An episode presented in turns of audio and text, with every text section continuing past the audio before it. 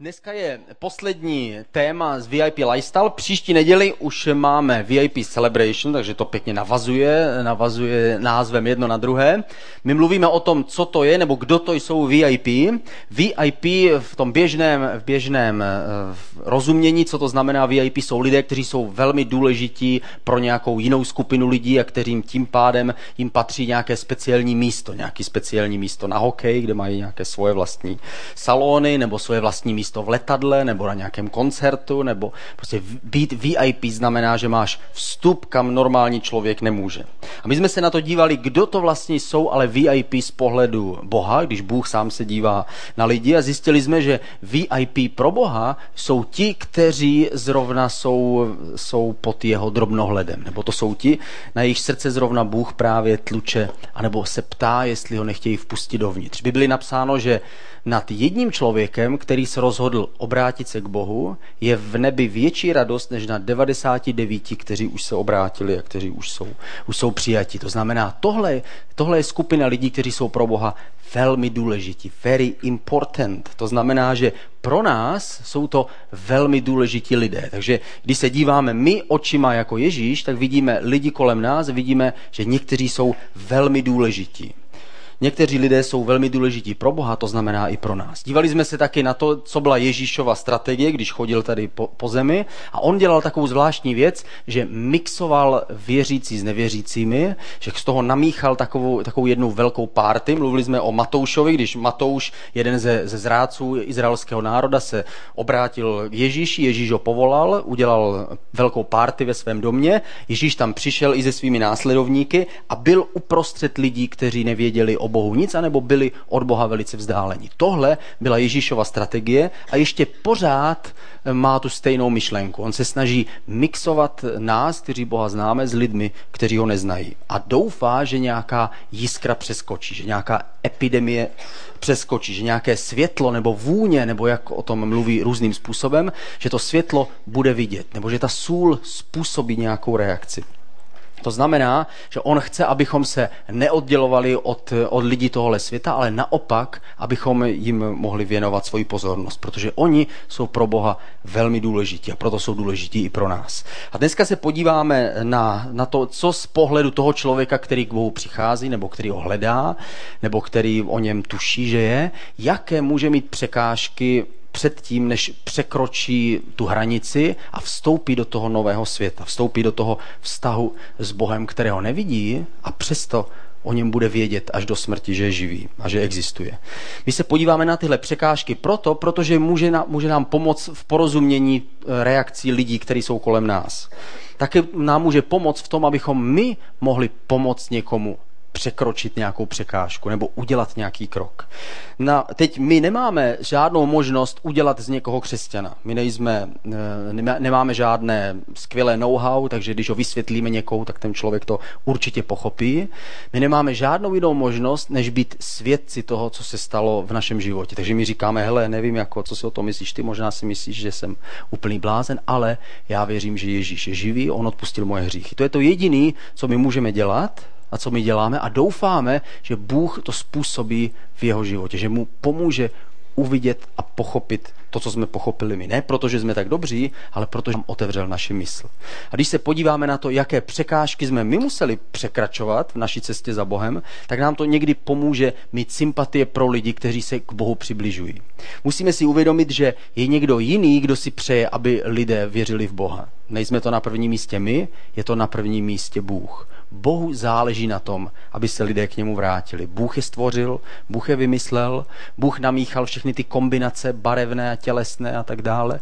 Bůh je ten, který má razítko na duši každého člověka a on je taky ten, který ví nejlépe, jak ke každému z nás komunikovat. My jsme ti, kteří můžeme být použiti k tomu, abychom pomáhali lidem ukázat směrem, šipku směrem nahoru nebo doprava, tam, kam směřuje, tam, kde je Bůh. První překážku, kterou může mít člověk, který přichází k Bohu, je nesprávná představa Boha. Tady mám první slide, že jo? A tam je napsáno, ano, nesprávná představa Boha. Buď vidíme, když se setkáme s lidmi, říkáme jim, my věříme v Boha, tak oni říkají, o, to je prostě zvláštní, protože většina, většinový pohled na Boha není zrovna ten Bůh, který ho popisuje Bible, že? Jeden z, jeden z těch kliše, který, jak si lidé představují Boha, je, že to je Bůh, který je nějaký vzdálený, nebo je to vlastně Bůh, který nemá ruce, nohy, je to nějaká síla, která se jenom vznáší, nebo nějaký princip, nějaký prostě systém, který je kolem nás. To znamená Bůh, který není schopen pomoct eh, v našem životě. Bůh, který není schopen milovat. A nebo druhé kliše, to je Bůh, který nemá žádnou moc a žádnou sílu. Představujeme si ho jako nějakého, člo, nějakého starého dědu, který má dlouhý vous, bílý, který se vznáší někde v nebi na nějakých mráčcích a kolem jsou ty andílci, kteří, nebo dokonce já jsem viděl na některých obrazech jenom lehtající hlavy, hlava a spod krku vycházely takové bílé, bílé holubičí křídla, to byly anděle, kteří se vznáší. Vypadalo to dost jako, tak jako brutálně celkem, jako z nějaké, nějaké videohry, když to představíš, jak pozor, hlava, A takhle si představujeme Boha, Bůh je, Bůh je nějak vzdálený, Bůh je těžko představitelný, Bůh je něco z pohádky, něco jako čerti nebo něco podobného. To znamená, že zapomínáme nebo nevidíme správně Boha. Tohle je to, to kliše, které je, které je rozšířeno, ta představa o Bohu.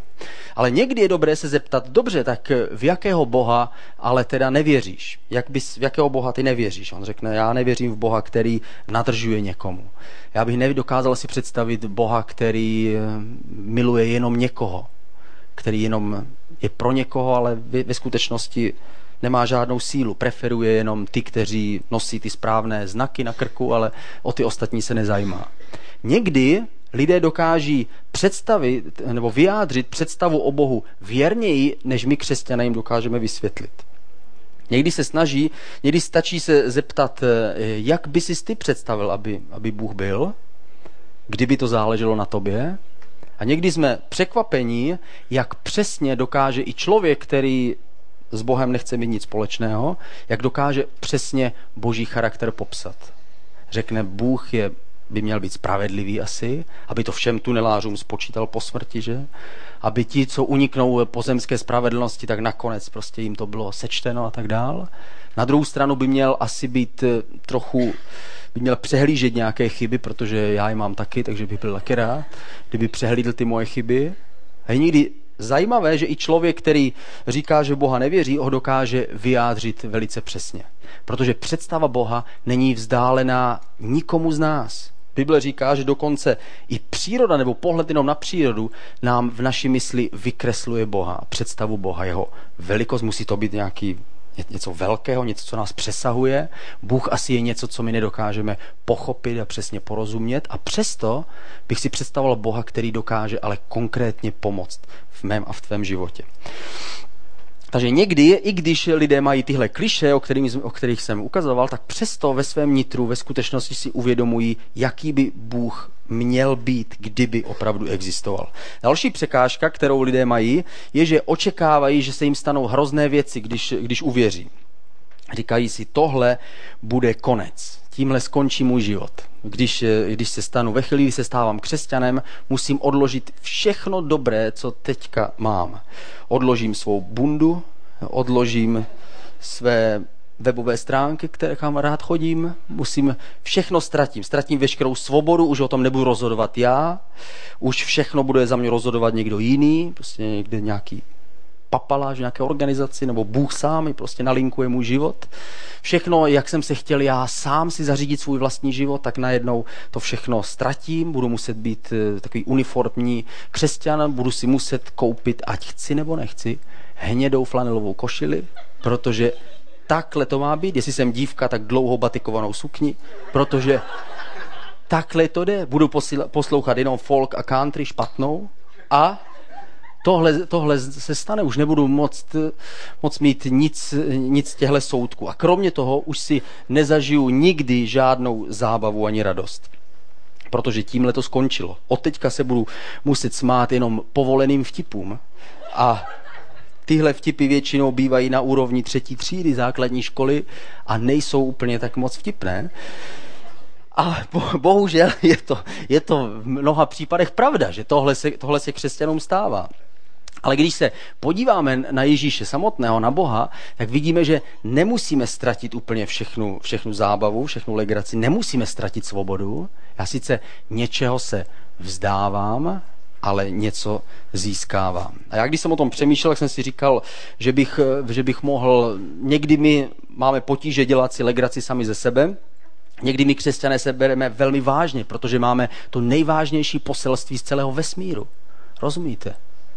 Takže myslíme si, že k tomu přidáme vážnosti, že se nikdy nebudeme smát a že hlavně ne sami sobě, když tak druhým, jo, to by, když tak eh, prostě těm, těm věcem, které jsou mimo víru, ale eh, v nás samotných eh, se radši někdy bereme příliš moc vážně. A protože jsem si říkal, že bych se mohl, mohl se na to podívat jinak, tak jsem si říkal, že bych vám dal přečíst pár vtipů, které jsou o mně, jo, jsou o kazatelích, všechny, o všech kazatelích celého světa.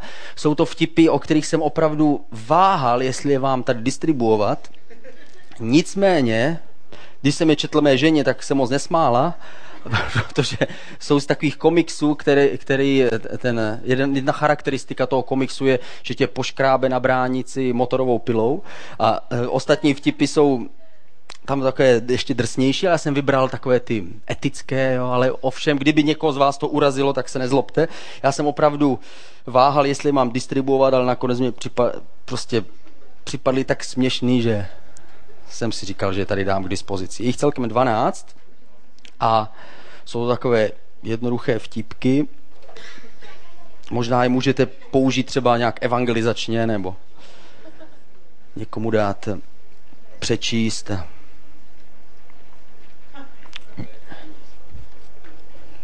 Tak, takže když tak eh, se na to pak podívejte, jo.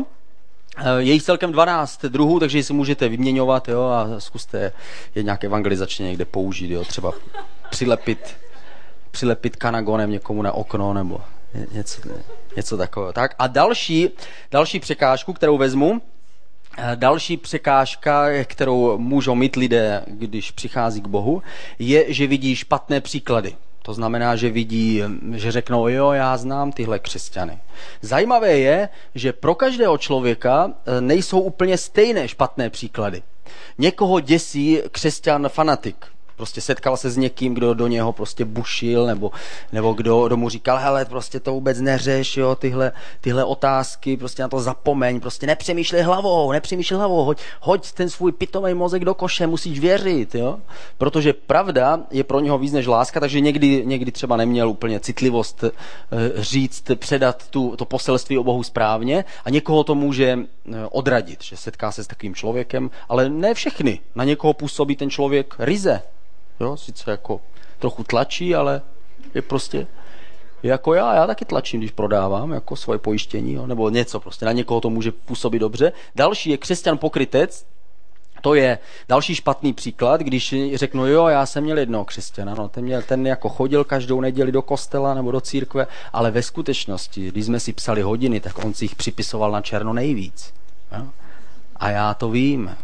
Takže já vím, že on vlastně jako vyznával tu víru, ale ve skutečnosti žil úplně stejně jako já. Tohle byl můj příklad, já jsem z, z Jižní Moravy a na, na vesnici od nás moji kamarádi někteří chodili do kostela. Vždycky v neděli odpoledne po obědě jsme se šli v hospodě společně. Rozdíl byl ten, že oni byli hezky oblečení a já jsem byl, já jsem byl taky hezky oblečený, ale jinak než oni. Oni prostě přišli z kostela, já jsem přišel z postele a to byl to byl ovšem jediný rozdíl, který jsem si dokázal uvědomit. Na jejich životě jsem neviděl žádný podstatný rozdíl. Připadalo mi to, že to je jenom póza nebo nějaká tradice, nebo nechápal jsem souvislosti, proč bych to měl dělat. Tohle může někoho odradit. To třetí je typ křesťana, který může odradit stejně tak, jako, jako ten fanatik, a to je zase křesťan, který je tak, chce být přijatý eh, lidmi kolem sebe, že začíná se vysmívat všem dokola. Vysmívá se těm křesťanským fanatikům, vysmívá se náboženským lidem, eh, protože všechno schazuje ukazuje a je ve skutečnosti až moc jakoby uvolněný, až moc svobodný, až moc všechno může dělat a, a někdy je to až přehnaný. Někdy tyhle křesťané můžou být stejným, stejnou překážkou nebo stejným špatným příkladem jako ti, kdo to přehání jako fanatici. Ve své snaze se snaží být eh, liberální a přijatelní, ale ve, skutečnosti, ve skutečnosti může chybět to podstatný. Jako mi řekl jeden můj známý, to byl, to byl kluk, který, který dělal nějakou eh, slabou formu satanismu nebo něco podobného a sešel se na nějakém setkání přes internet, se seznámil s nějakými, s nějakými křesťany, oni někam pozvali, on tam přišel a on říkal, prostě já jsem viděl ty, ty lidi, kteří mluvili o té víře, teď jsem je jednou viděl tváří v tvář a mnozí z nich byli úplně prázdní, byli úplně vlastně jako já, byla to jenom taková forma, všechno schazovali jenom a nebrali vážně vůbec to vlastně, o čem oni psali. Kromě jednoho člověka, který tam byl a na tom bylo vidět, že tomu fakt věří a že je ochoten za to něco dát. A to mě přesvědčilo k tomu, že jsem uvěřil. Takže špatný příklad může být někdy překážkou pro to, aby člověk eh, přišel k Bohu. Další překážka eh, může být, eh, kterou člověk má předtím, než, než se pro Boha rozhodne, je přirozená obava, kterou má člověk, protože to rozhodnutí, které dělá, je velké. Je to pochopitelné. Někdy my křesťané, kteří jsme Boha poznali, tak si myslíme, že jakmile vysvětlíme někomu, že Bůh nás miluje, tak každý, kdo to uslyší, tak musí říct okamžitě, wow, no to je největší bomba, kterou jsem kdy slyšel. A tobě zvlášť, to věřím. Takže se hned rozhodnu a udělám ten krok. Co mám udělat? Přijď na Šeberov, pokřtíme tě hned. Prostě staneš si křesťanem. Ovšem, zapomínáme někdy, my jsme někdy velmi rychlí a snažíme se jim říct, hele, to je prostě jasný, jo? A zapomínáme někdy, že nám to třeba trvalo týdny a měsíce předtím, než nám, než nám e, došlo, než jsme pochopili a přijali to, to poselství. Je to pochopitelné, protože to je velké rozhodnutí. Je to stejné jako předtím, když si někoho vezmu. Nestačí jenom uvidět, že má zajímavé číslo bod. Wow, ta dívka má čtverky to může nakupovat i v dětským. Tak to ušetříme. Nestačí jenom jeden impuls k tomu, abych si někoho vzal. Musím si oťukat, musím zjistit další míry. 60, 30, 20. No nebo, já už to nepamat, nepamatuju ty míry, jako jo. Po 120 to bylo, a už přesně nevím, jako. A nestačí jenom první impuls nebo seznámení. Musíme samozřejmě eh, zkusit tloušťku ledu, že? Jestli si tam můžeme opravdu postavit plnou váhu, to znamená, jestli tomu člověku můžeme důvěřovat. Kolik má naše tříno, kolik, hrneč, kolik hrnečků, příborů babička nachystala, co všechno má připraveno, co přinese, kolik volů, krav, jo, nebo... No počkat, my žijeme v jiné době už, dobře. To znamená, co můžeme vložit do toho vztahu. A stejné je to s naším rozhodnutím pro Boha. Někteří lidé se rozhodnou rychle. Okamžitě podepíšou smlouvu. Jasný, výborný. Ale někteří lidé potřebují si to všechno promyslet. My jim musíme dát čas. Ten člověk se ptá jednu otázku. Co se mnou bude, když teda uvěřím? No, on třeba veřejně ještě nic říká, ne, jako já nevím. Ale v dnešním světě většina lidí už nejsou, nejsou takový skalní anti, anti, anti bohu nebo mm, prostě ateisté jako, jako za komunistů. Dneska jsou lidé na tom tak, že říkají, proč být věřící? Přesvědč mě. Co mi to přinese? Sami mínusy vidím zatím teď. Říká, a, pře, a pokud se setká s někým, kdo pro něho je dobrým příkladem, pak začne přemýšlet, dobře, ale co by to znamenalo, kdybych uvěřil? A pak má takovou tu představu. Uvěřím a okamžitě budu muset prodat všechen majetek, který mám, budu se muset ostříhat na mnicha, vstoup, vstoupím do kláštera, jo, kde budu se samýma divnýma lidma, o kterých se teďka píše, že jsou v Německu.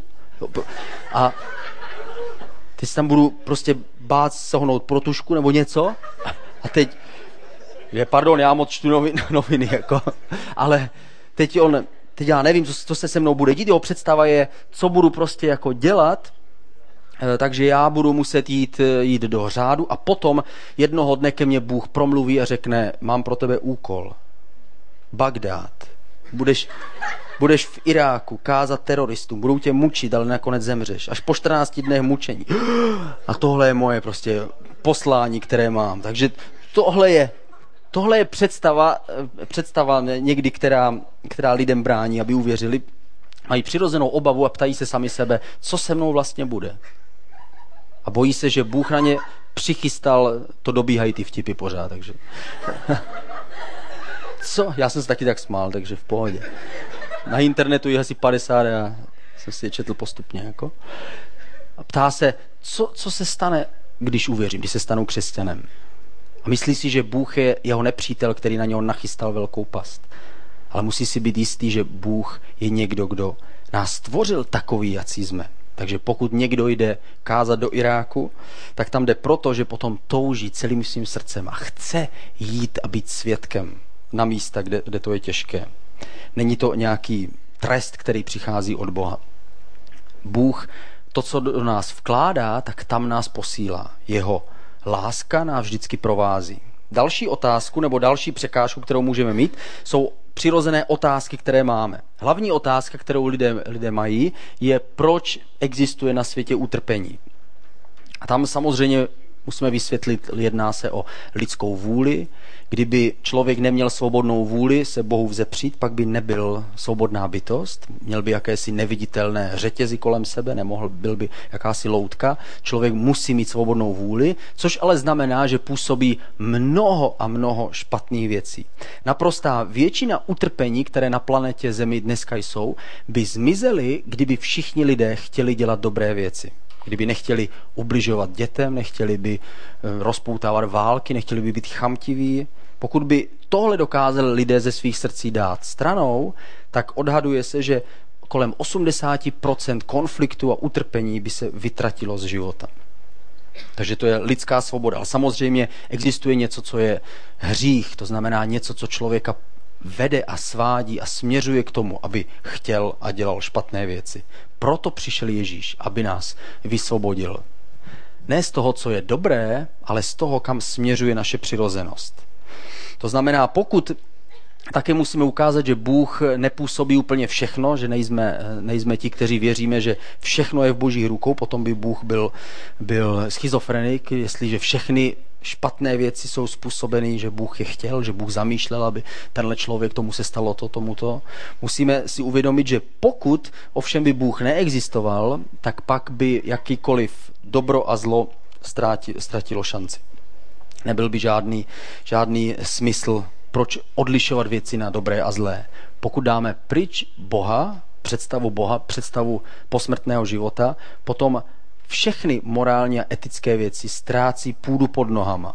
Ten smysl, proč být dobrý a proč dělat dobré věci, se smrskává jenom na to, že je mi to příjemné nebo myslím si, že jsem tak lepší člověk, když to dělám. Ale nemá to žádnou větší a hlubší, žádný větší hlubší význam. Další otázka, nebo hodně častá otázka je křesťanství a víra.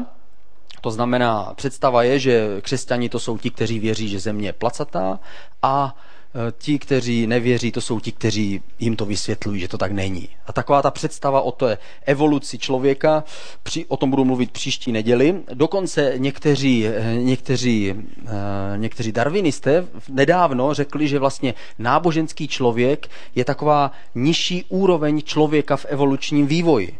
Jako, že, že nejprve je, je náboženský člověk a pak konečně prohlédne a stane se jako přijde na vyšší etickou a morální úroveň, takže je to vlastně evoluční vývoj k lepšímu. My jsme to zažili, my jsme žili v takovém světě. Ten svět se jmenoval komunismus a věřili, že vytvoří nového člověka.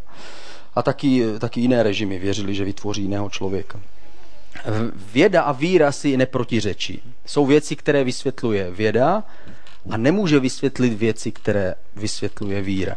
A naopak, víra ne, nedokáže vysvětlit některé věci, které popisuje ehm, pozorování přírody, které nám ukazuje pozorování přírody, nedává nám tyhle materiální odpovědi, ale dává nám jiné odpovědi na otázky, na které nám nikdy věda nedokáže eh, odpovědět. Je víc a víc vědců na Zemi, kteří se shodují na tom, dokonce jsem četl o jednom darwinistovi, který řekl, v celý svět vypadá, jako by to bylo sestaveno podle nějakého plánu. Ale ono to tak jenom vypadá.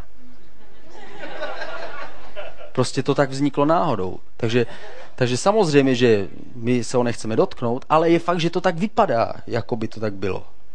Takže když, když pozorujeme, tak věda nemůže, nemůže objevit Boha, stejně tak, jako eh, my nedokážeme ukázat Boha, nedokážeme to dokázat, stejně tak věda nedokáže popřít Boha. Poslední otázka, kterou jsme tady měli, lze Bibli věřit, jestli Bible je dostatečně, dostatečným zdrojem informací, tak jenom stačí, když si, když si vezmeme srovnání antické literatury, nikdo nepochybuje, že existoval člověk, který se jmenoval Aristoteles a nikdo nepochybuje, že ty, ty práce, které od něho čteme, že napsal skutečně on. Ale o Bibli my pochybujeme, že vůbec existovali ti autoři a že vůbec eh, je to pravdivé, to, co se stalo.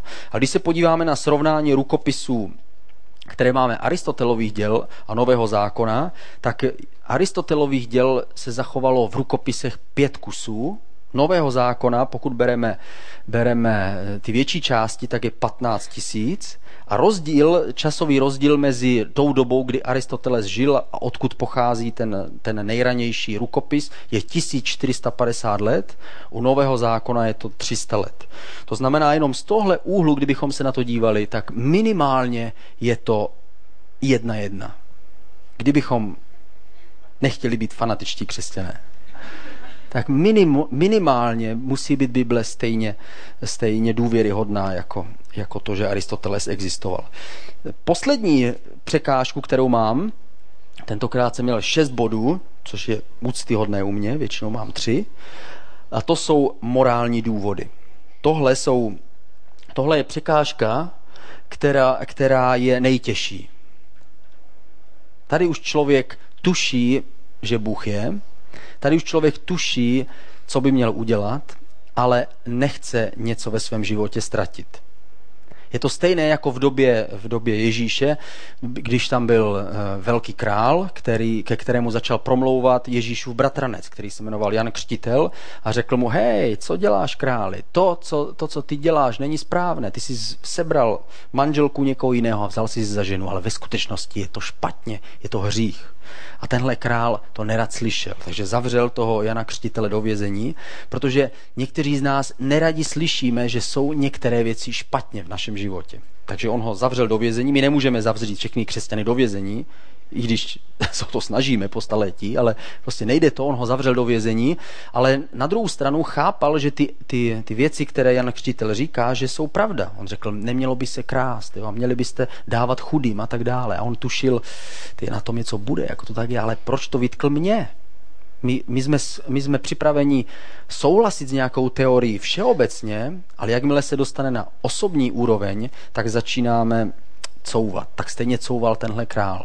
Až jednoho dne se před něj postavila jedna, jedna dívka, která se jmenovala Salome a začala tancovat. A řeknu vám, to nebyla Polka, co tancovala. A její míry nebyly 30, 20, 10. Takže, když tancovala, tenhle král se nestačil ani všechno vidět, všechno sledovat během jednoho pohledu. Zamiloval se do ní. A ona řek, on řekl, co si už měl popít to trošku, že? A řekl, co si budeš přát, všechno ti dám, všechno ti dám. Ty vole, všechno. Jo, jako, jako, jako to děláme. Jako. Vše, všechno ti snesu k nohám. Ona říkala, dobře, chci jenom jednu věc. Tu vousatou hlavu je na křtitele, aby mi přinesl, aby mi přinesli na stříbeném podnosu, aby byl protože on říká věci, které nechceme slyšet. A tenhle král řekl, ty, to, teď to budu muset splnit. A pak přinesli tu hlavu, skutálela se.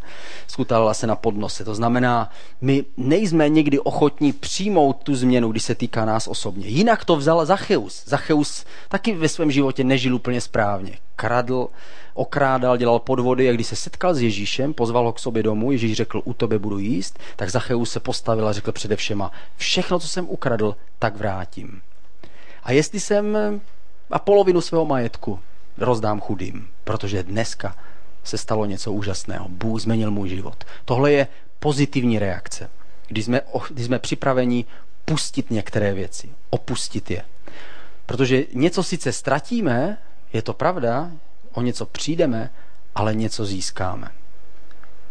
Morální důvody jsou překážka, která když v našem životě je a my nechceme proto vstoupit do toho vztahu s Bohem, tak si pak nacházíme nejrůznější zástupné argumenty. No, ale já ještě přesně nevím s tím Tyrannosaurem Rexem, jak to bylo, jo, jestli, jestli opravdu těma, jo, s těma tlapkama, jestli chytal ty. Ale teď nevím přesně, Noé vůbec, jestli tu archu měl dostatečně velkou, by vzal všechny ty, všechny ty zvířata, ale ví v sobě, že vlastně nechce jenom něco pustit ve svém životě. Jestliže to je tenhle morální důvod, pak nejde nic jiného, než jenom čekat na to, jestli si udělá tu váhu a zváží si, o co přijdu a co získám.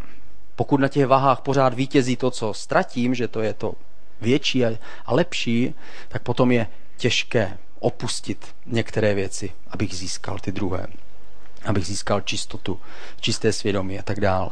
Ehm, čím skončím, je, jsou dvě zázračné otázky, které my se můžeme zeptat lidí. Můžeme jim pomoct překročit tu hranici nebo překonat tu překážku pomocí dvou otázek. První otázka, kterou se můžeme zeptat, to je taky slide, myslím, tam je napsáno, kde se vidíš na své duchovní cestě. Tohle je první otázka, kterou se můžeme zeptat. Kde jsi? Jak na tom seš? Jak bys popsal svůj stav? A on na to může odpovědět několika způsoby. Řekne, dej mi pokoj s těma otázkama. Jo a tím jsme skončili. a nebo řekne, no jako, už tomu začínám jako chápat, ale myslím si, že nejsem ještě dostatečně připravený a dobrý na to. Ještě musím na sobě zapracovat a potom teprve tomu Ježíši bych se mohl rovnat. Jo. A to znamená, že nerozumí úplně přesně, že právě když my víme, že nejsme schopní, tehdy jsme přijati Ježíšem. A nebo může odpovědět, hele, nejsem si ještě jistý, jo, nejsem si ještě jistý. A pak říkáme, dobře, fajn, jestli si nejsi jistý, můžeš to zkusit zjistit. Jako v Markově evangeliu v deváté kapitole, tady je jeden verš, kde přišel ten, ten otec se svým synem za Ježíšem a Ježíš uzdravoval toho syna a řekl, Hned otec toho mladíka zvolal se slzami v očích. Věřím, pane, ale pomoz mojí nedověř, nevěře. Tohle řekl ten otec, kdy on řekl, já bych chtěl věřit, ale prostě jako, já nevím, já nevěřím, protože ten můj syn už trpí tolik, tolik let, snažili jsme se mu tolikrát pomoct a ty se mě ptáš, eh, ptáš Ježíš, jestli věřím, že ho uzdravíš. Já prostě bych tomu chtěl věřit, ale nedokážu si to představit. A ve stejné situaci jsou někdy lidé, kteří, kteří přichází k Bohu. Říkají, ty, já bych možná už chtěl být křesťan, ale, nebo chtěl bych prostě se s tím s Bohem setkat, ale nedokážu si to představit, prostě zkusím zatnout zuby, ale nevěřím pořád málo, jo. Pořád, pořád to jakoby není ono. A tehdy můžeme pomoct podobným způsobem, jako tenhle muž, který přišel k Ježíši. Řekl, Ježíši, pomoz mi věřit, pomoz mi pochopit, uvidět. Stejně tak můžeme nabídnout eh, někomu modlitbu, říct mu dobře, zkus, zkusme se společně modlit, jestli Bůh existuje, ať ve tvém životě něco udělá. Tuhle modlitbu jsem se modlil já a skutečně se něco začalo v mém životě dít. Není to modlitba, která hned znamená, pane, já už věřím, že ty jsi spasitel, ale je to modlitba Bože, já nevím, jestli jsi nebo nejsi, ale jestli ano, pomoz mi to uvidět a pochopit. Ať vidím, že to není od lidí, ať vidím, že to není jenom nějaká atmosféra nebo hezké vysvětlení od někoho, ale že si to ty sám. Jestli se modlíme tuhle modlitbu hledajícího, pak pouštíme Boha do života toho, kdo ho hledá. Můžeme tuhle modlitbu mu nabídnout. Říct mu, jestli chceš, můžeme se společně modlit. Druhá otázka, druhá zázračná otázka, kterou můžeme pomoct člověku překročit tu hranici, je, zeptám, můžeme se zeptat například, existuje nějaký důvod, proč neudělat to rozhodnutí?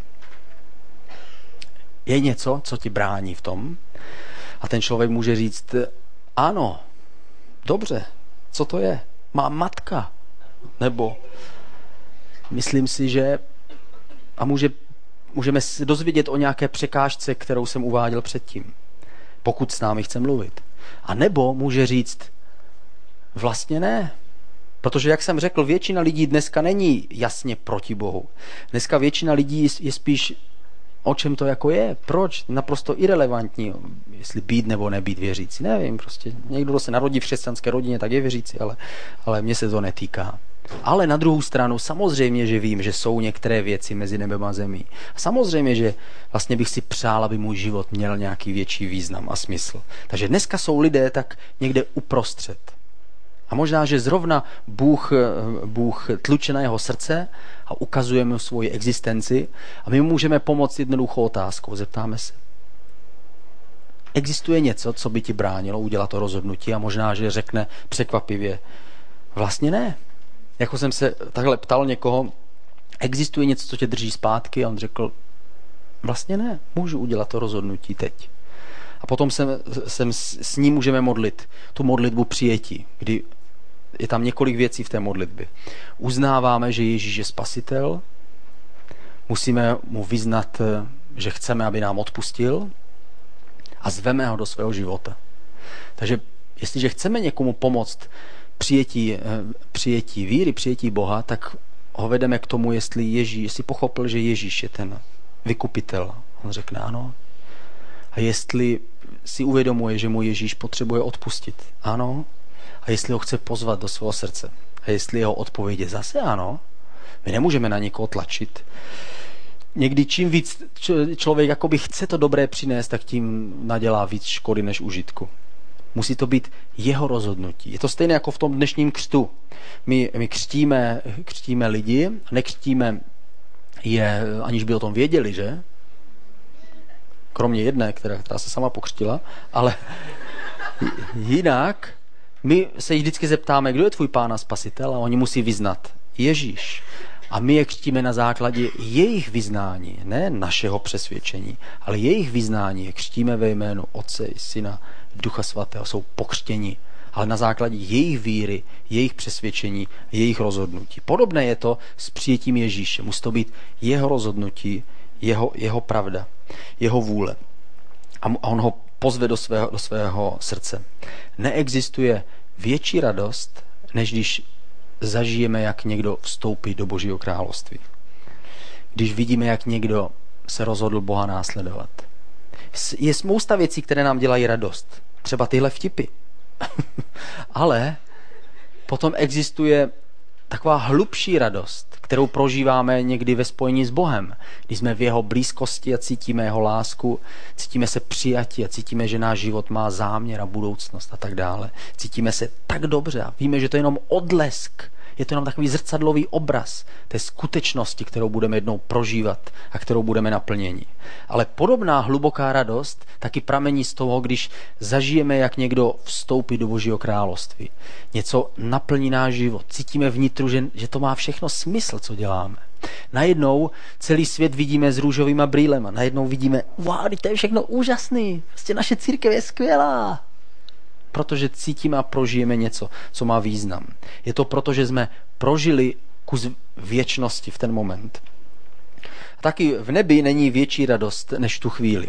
A tím skončíme, to je z Lukášova evangelia, 15. verš. Říká vám, říká Ježíš, že v nebi je větší radost nad jedním hříšníkem, který dělá pokání, než nad 99 spravedlivými, kteří pokání nepotřebují. Takže nelhal jsem vám, když jsem to tady opakoval.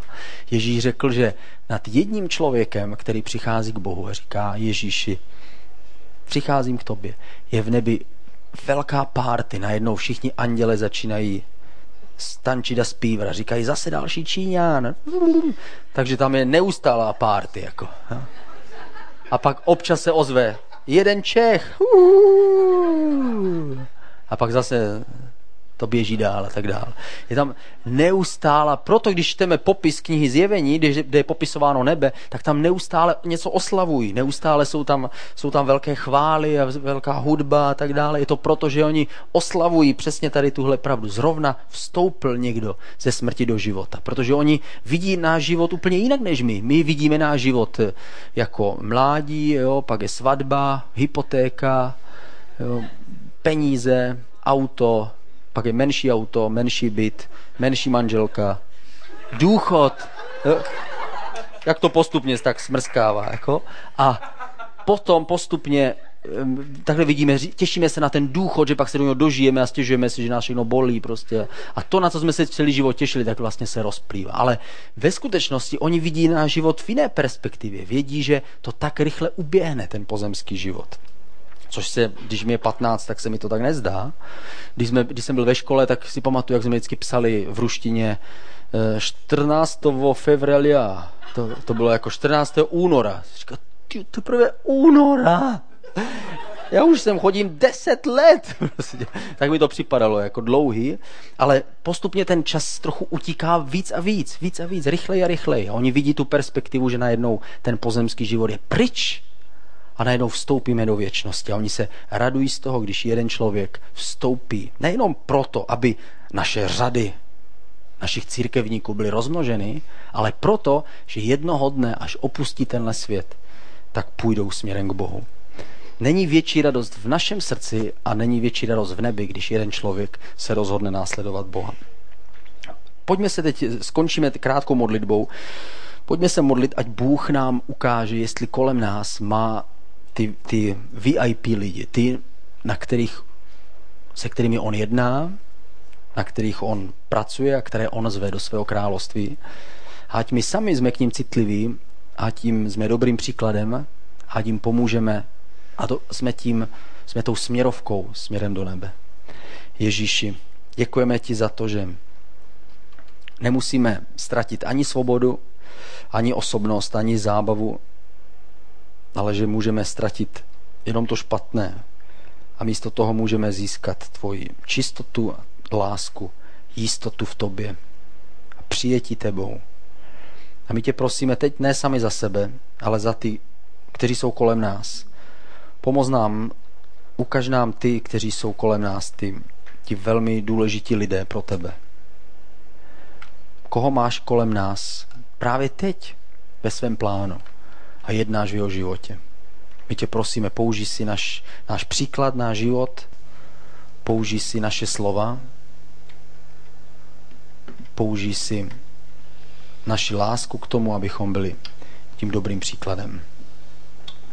My tě teď prosíme za ty, na kterých nám opravdu záleží, Ježíši. A my v tom nemůžeme nic udělat svojí vlastní silou, svojí vlastní mocí, ale tvoje slovo říká, že to není ani silou, ani mocí, ale je to tvým duchem. Tak my teď zveme tvého ducha do jejich životu.